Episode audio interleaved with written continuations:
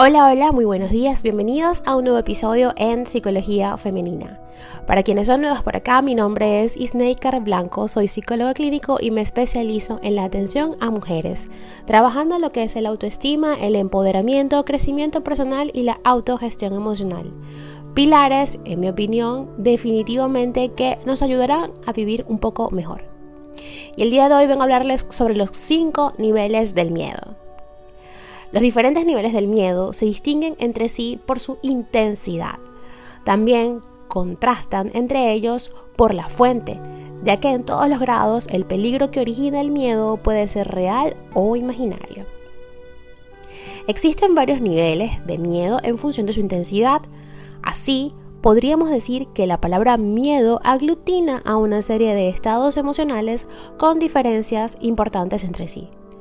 Por otro lado, hemos hablado del miedo en función de la intensidad, pero también existen otras como la duración de la emoción y que figuran su propia clasificación.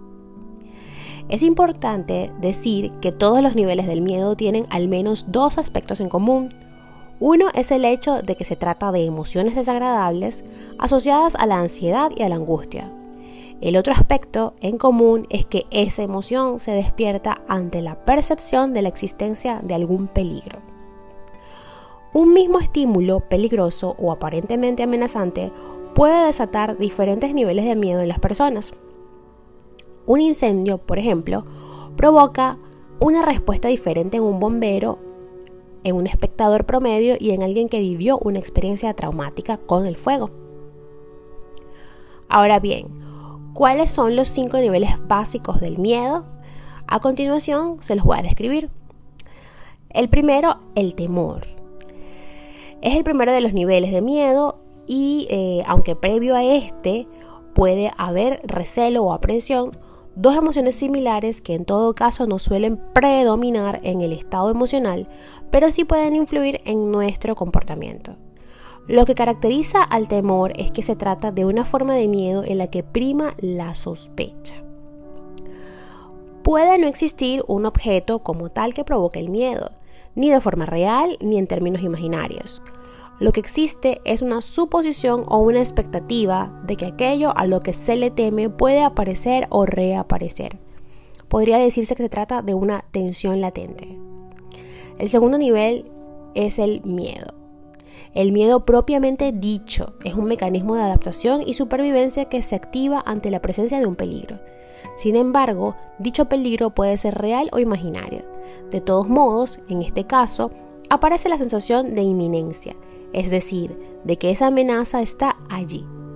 En principio se trata de una emoción que protege al ser humano desde el punto de vista neurológico, constituye una señal de alarma que le permite al organismo prepararse para la lucha o la huida.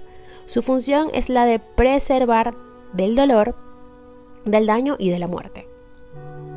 El tercer nivel, horror, uno de los niveles de miedo intenso. El horror es el primero de los niveles de miedo intenso. Pese a esto, esta emoción se relaciona más con la aversión que con el peligro mismo. En términos generales, se trata de una respuesta frente a lo horrible o lo espantoso. Ahora bien, lo horrible es algo profundamente desagradable o aversivo. Lo espantoso tiene un significado similar, pero en este caso también está implícita la presencia de una sorpresa. Así pues, el horror podría catalogarse como una forma de miedo indirecta y poco precisa. Es indirecta porque no existe en peligro, o mejor dicho, un peligro para el individuo como tal. Es la exposición a algo monstruoso lo que provoca la aversión. Sin embargo, en el fondo se teme intensamente a eso que se presencia. No es necesario porque la amenaza solo existe como posibilidad eventual, no como algo real. Por ejemplo, causa horror ver que alguien asesina a otra persona. También es horroroso o espantosa la visión de alguien que sufre de manera intensa, aunque ni siquiera se le conozca a esa persona. En esos casos no hay riesgo como tal. El cuarto nivel es el terror. Es uno de los niveles de miedo más intenso. Tiene lugar cuando el peligro o la amenaza sobrepasan las posibilidades reales de afrontarlo. En este caso, la situación excede la capacidad del cerebro para comprenderlo o abordarlo de forma razonable. Por lo tanto, las características central o la característica central del terror es la pérdida del control. Esta se expresa como parálisis en el pensamiento y en la acción. Lo que predomina es el estupor, es decir, un nivel de sorpresa tan grande que impide actuar. En estos casos, hay una inconsciencia parcial o temporal. La reacción física incluye sudor frío, alta tensión muscular, disminución de las funciones mentales y reducción de la capacidad de respuesta a los estímulos. El quinto nivel es el pánico. En el escalón más elevado de los niveles de miedo está el pánico. Este es un miedo extremo que, como en el terror, puede ocasionar parálisis, pero más frecuentemente lleva a acciones descontroladas y caóticas. Su víctima se echa a correr sin medir consecuencias, se mueve de forma desordenada, grita, etc. El descontrol puede ser extremo, hasta el punto que es capaz de generar pérdida del conocimiento o una acción extremadamente violenta o irracional. Una persona en estado de pánico también puede perder el control de los esfínteres o entrar en shock. Todos los niveles de miedo implican una experiencia desagradable. En algunos casos, sentirlo en cualquiera de sus grados puede ser normal. Por ejemplo, es claro que si hay un francotirador disparando se sienta pánico. Sin embargo, todas estas formas de miedo también pueden ser neuróticas ocurren cuando el peligro no existe como tal. Ese es el caso de las fobias o de los estados de ansiedad continuos. Es entonces cuando deben ser tratados.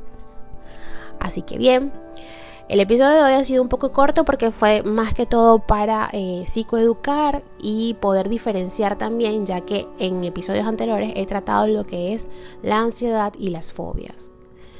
Así que es importante diferenciar cuando realmente estamos trabajando bajo un mecanismo de defensa del cuerpo que es más que todo adaptativo en situaciones de peligro eh, en donde pues el cuerpo como les dije reacciona.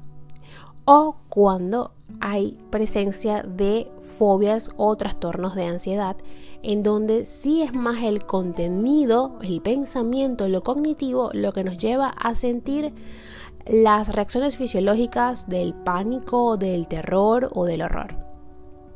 Hasta acá el episodio de hoy, espero que lo hayan disfrutado. Si te sientes identificada con alguno de, de los niveles que he mencionado anteriormente, pero que sepas que hay algo detrás de esto que pudiera desencadenar un episodio ansioso o ataques de pánico, recuerda que es importante acudir a terapia. Y para ello puedes comunicarte conmigo a través de mis redes sociales. En Instagram como psiqueplenitud11 y allí encontrarás un link que te llevará directo a mi WhatsApp. En Twitter también estoy como psiqueplenitud11 y en Facebook como psicóloga Snaker Blanco. Hasta un nuevo episodio y que tengan un feliz domingo todas.